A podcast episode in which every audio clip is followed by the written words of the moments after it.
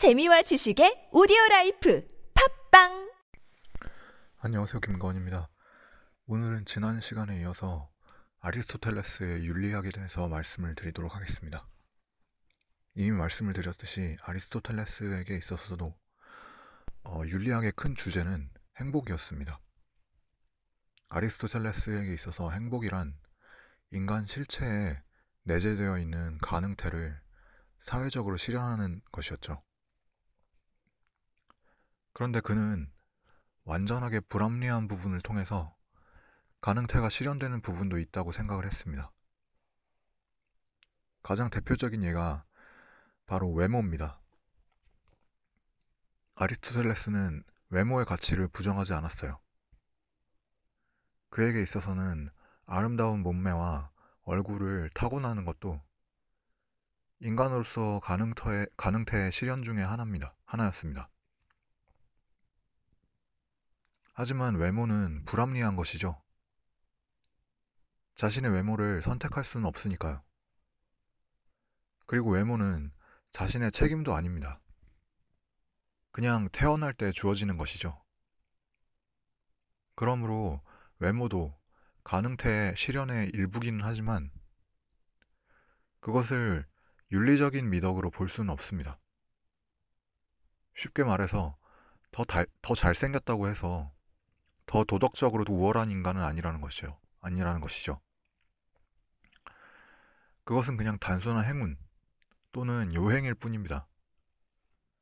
외모뿐만이 아니라 태어난 가문, 타고난 재능 이런 것들도 모두 마찬가지죠.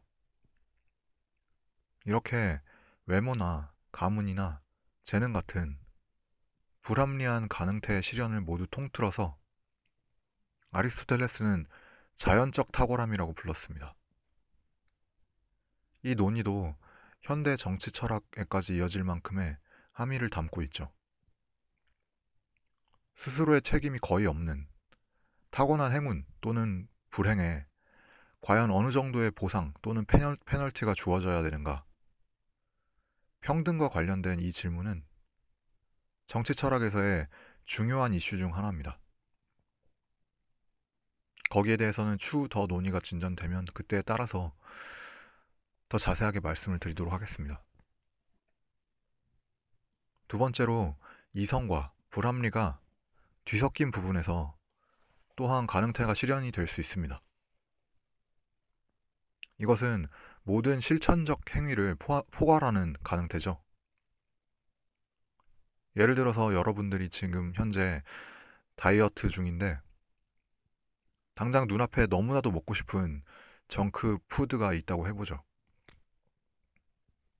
여러분들의 이성은 그것을 먹지 말라고 요구할 겁니다. 하지만 여러분들의 욕구는 그것을 먹으라고 말을 하겠죠. 어떻게 해야 될까요? 사실 현대인들도 잘 쓰는 말인 웰빙이란 것은 어, 목적론전이, 목적론전이, 론적인 표현입니다. 어, 웰빙은 무언가 이상적인 좋은 존재라는 상태가 있음을 상정한 단어죠. 그렇기에 웰, 웰빙은 이성적 논의와 동떨어진 것이 될 수는 없습니다. 예를 들어서 건강에 좋은 체지방의 범위는 어느 정도인가? 이 질문에 대한 대답을 욕망이나 욕구의 바탕에서 얻을 수는 없는 것이죠. 이성적으로 가설을 세우고 실험 또는 관찰을 함으로써 그 질문에 대한 대답을 얻게 됩니다. 그리고 그러한 이상적인 상태에 보다 가깝도록 하는 실천적 행위까지가 웰빙에 포함되는 것이죠. 만일 가장 이상적인 체지방 목표치가 십 퍼센트다. 그렇다면 자신의 체지방을 제거해서 십 퍼센트라는 그 수치를 달성하는 실천적 행위까지 모두를 포함해서 웰빙이라고 말하는 것이죠. 즉 현대인들의 웰빙에 대한 사고방식은 아리스토텔레스의 그것과 크게 다르지 않습니다. 그리고 어느새 서구적인 사고방식은 동양에도 이미 커다란 영향을 미쳤다는 것을 우리는 웰빙이라는 단어 하나를 가지고도 유추해 볼 수가 있습니다. 아무튼 이런 실천적인 행위 모두를 포괄하는 가능태의 실현을 일컬어서 아리스토텔레스는 도덕적 탁월함이라고 불렀습니다. 인간이 자신의 이성만으로 감정이나 욕망 같은 내재된 불합리성을 스스로 제거를 할 수 없는 이상 우리는 평생 이런 불합리와 더불어서 살아갈 수밖에 없습니다.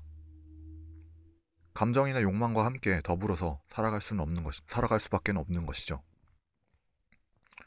그러한 불합리가 있음을 우리는 인정해야 되겠지만 그것에 휘둘리는 삶을 살아서도 안 된다고 아리스토텔레스는 말합니다. 물론 불합리한 부분이 언제나 한, 항상 불합리하기만 한 것은 아닙니다. 예를 들어서 누군가가 여러분들을 어, 폭행했다고 쳐보죠. 그런 행위는 잘못된 것이고 따라서 여러분들은 화가 나겠죠. 화가 난다는 것은 분명히 감정의 상태입니다. 그리고 또 다른 한편으로 여러분들의 이성 또한 이러한 부당함에 맞서서 스스로의 존엄을 지키라고 요구하겠죠. 이런 경우에 화를 내는 것은 결코 잘못되었다고 볼 수 없습니다. 아리스토텔레스의 논의에 따른다면 마땅히 화를 내야 할 때는 화를 내는 것이 옳습니다. 감정에 따르는 게 옳을 때도 있는 것이죠. 하지만 여러분들의 감정이 언제나 이성과 일치하는 것은 아닙니다. 누구나 한 번쯤 아무런 이유 없이 다른 사람들에게 짜증을 내거나 한 경험이 있을 겁니다. 그런 화풀이는 옳지 않은 것이죠. 감정이나 욕구와 이성이 서로 부합, 부합을 한다면 감정이나 욕구에 충실할 수도 있습니다만 만일 감정이나 욕구가 이성과 상충될 경우에는 이성을 따라야만 합니다. 하지만 이 기준만으로도 모든 삶의 문제들이 해결되지는 않죠. 이성적인 목적이 서로 충돌하는 경우도 있기 때문입니다. 예를 들어서 절제의 미덕과 용기의 미덕이 서로 충돌하는 경우가 그렇습니다. 그렇다면 그럴 경우에 과연 어떤 기준에 따라서 행동을 해야 할 것인가? 아리스토텔레스는 그 기준을 잘라서 말하기는 쉽지 않, 않다고 했습니다. 다만 한 가지 원칙을 세, 제시할 수는 있는데 그것이 바로 중용이라고 했습니다. 우리의 삶에서는 심지어 이성적인 목적들 간에도 서로 충돌이 생기는, 생기는 경우가 있을 수 있습니다. 그럴 때에는 상황을 잘 판단해서 어느 한쪽에 치우침이 없는 자세를 유지하는 것이 중요합니다.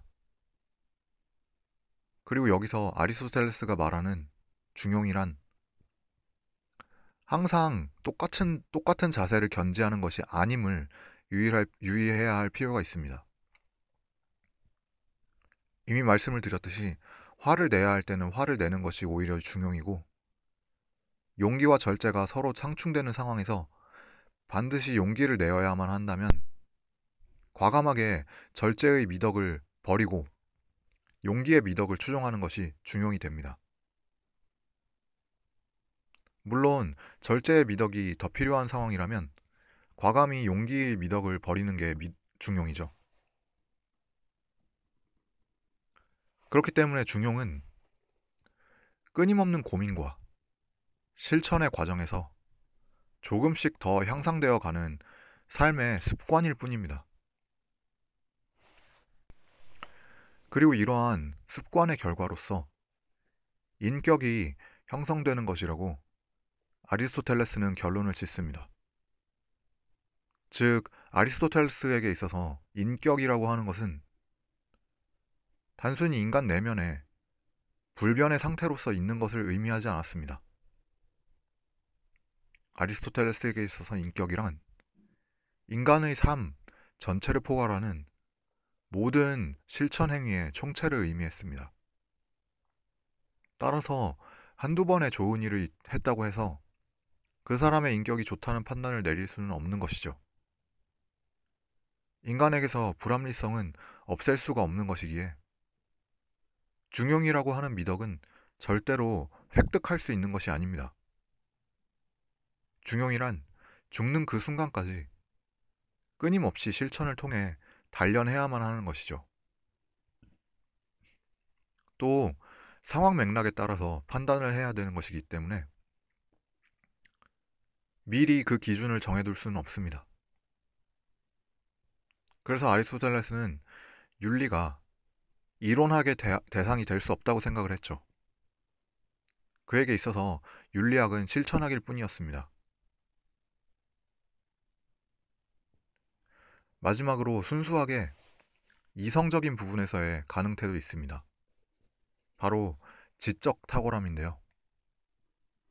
아리스토텔레스에게 아, 아리스토텔레스에 의한다면 이것은 모든 실체 중에서 오로지 인간만이 누릴 수가 있는 최대의 영광입니다. 지적 탁월함은 배움과 성찰을 통해서 실현되는 가능태인데요. 이 논의에 따른다면 순수한 사색이란 그 자체로 인간에게 있어서 하나의 목적이 됩니다. 새롭게, 새롭게 배우고 배운 것을 성, 성찰함으로써 인간은 이성을 통해서 알매 도달합니다. 알지 못하는 인간은 불행해진다고 아리스토텔레스는 말했습니다. 예를 들어서 철을 재련하는 방법을 알지 못한다면 더욱 힘들여서 농사를 지어야 하겠죠. 씨앗을 뿌리고 거둘 시기를 알지 못한다면 인간은 굶주리게 될 것입니다. 그래서 알미라고 하는 것은 현실적인 목적인 동시에 궁극적인 목적이 되죠. 이렇게 이성을 통한 사유행위를 찬양했다는 점에서 아리스토텔레스는 플라톤과 같았습니다. 다만 플라톤은 이성적인 사유가 그 자체로서 의미를 갖는다기보다는 선의 이데아를 실현하기 위한 수단적인 가치를 지닌다고 보았습니다. 반면 아리스토텔레스는 이성적 사유는 그 자체로서 최대의 행복이라고 했죠. 하지만 플라톤이라고 해서 이성적 사유의 즐거움을 부정한 것은 아니었고요. 아리스토텔레스도 이성적 사유가 가능태의 실현을 위한 것임을 부정하지 않았습니다. 이 둘은 서로 이율배반적이었다기보다는 그냥 강조점이 달랐을 뿐이죠. 아리스토텔레스가 사색 또는 관조하는 삶에 대해 높은 가치를 부여했다는 점을 많은 분들이 비판을 하고는 합니다. 상아탑 속에서 형이상학이나 논리학만 생각하고 있는 것이 어떻게 최대의 영광이고 행복이 될 수 있는가 라고 이의를 제기하고는 하죠. 그런데 이 비판은 상당 부분 오해에 기인을 하고 있습니다. 아리스토텔레스는 세상과 동떨어져서 홀로 사색에 잠기는 삶을 찬양하지 않았어요. 오히려 진정한 알을 얻기, 얻기 위해서는 더 많은 실체들을 접해봐야 할 필요가 있었습니다. 왜냐하면 아리스토텔레스의 존재론에 따른다면 형상이란 오로지 실체 속에만 있는 것이니까요. 더 많은 형상들을 머릿속에서 갖고 놀기 위해서는 그러한 형상들을 얻을 수가 있는 더 많은 실체들과 접해봐야 하는 것이죠. 따라서 아리스토텔레스에게 있어서 자신 이외에 아무것도 없는 공간에서 홀로 생각만 하는 삶은 사색도 관조도 아니었습니다. 또 아리스토텔레스는 합리와 불합리가 모두 인간에게 내재되어 있음을 그 나름대로 밝힌 다음 사실명제로부터 무엇이 좋은 삶인가 하는 가치명제로 논의를 끌어갔다는 점에서 비판을 받기도 합니다. 합리와 불합리가 모두 인간에게 내재되어 있다는 명제는 사실명제죠. 아리스토텔레스가 이 사실명제가 참인지를 증명하는 데 성공했는지 성공하지 못했는지에 대해서 대한 논의는 논외로 일단 치고요. 합리와 불합리 모두가 인간에게 내재되어 있다는 명제 그 자체는 사실명제일 뿐입니다. 그런데 무엇이 좋은 삶인가 하는 명제는 가치 판단을 요구하는 가치명제죠. 아리스토텔레스는 사실명제와 가치명제의 차이를 구분하지 못했다는 것이 비판의 핵심입니다. 그리고 저는 이 비판이 충분히 타당하다고 생각을 합니다. 아리스토텔레스는 실제로 사실명제와 가치명제의 차이, 차이를 엄격하, 엄밀하게 구분하지 못했던 것 같아요. 무엇이 좋은 삶인지에 대한 목적론적인 판단이 가능하다고 전제를 했다는 점에서도 비판의 여지는 충분합니다. 다시 한번 말씀을 드리지만 타인의 삶에 대한 목적론적인 판단을 할 권리는 어느 누구에게도 없죠. 게다가 윤리가 어디까지나 실천학의 영역에 속한다고 규정을 한 다음 일종의 애드혹이라고 말을 할 수 있는 중용을 강조함으로써 코에 걸면 코걸이, 귀에 걸면 귀걸이식의 결과론적인 논의를 했다는 비판도 가능합니다. 아리스토텔레스는 중용의 개념을 그대로 확장시켜서 정치 철학에도 적용을 하는데요. 그로 인해서 법과 관습을 거의 동일시하는 우를 범하게 됩니다. 관습법은 과거 불문법을 채택하던 시절에나 법원성을 인정받았었고, 현대에는 매우 형식적으로 그 법원성이 인정될 뿐이죠. 변경적인 효력은 인정받지 못하고 보충적인 효력만을 제한적으로 인정받기는 하는데요. 그마저도 해당되는 판례는 사실상 거의 없습니다. 어, 이에 대한 자, 더 자세한 이야기는 아리스토텔레스의 정치, 정치 철학을 말씀드릴 때 다시 해드리도록 하겠습니다.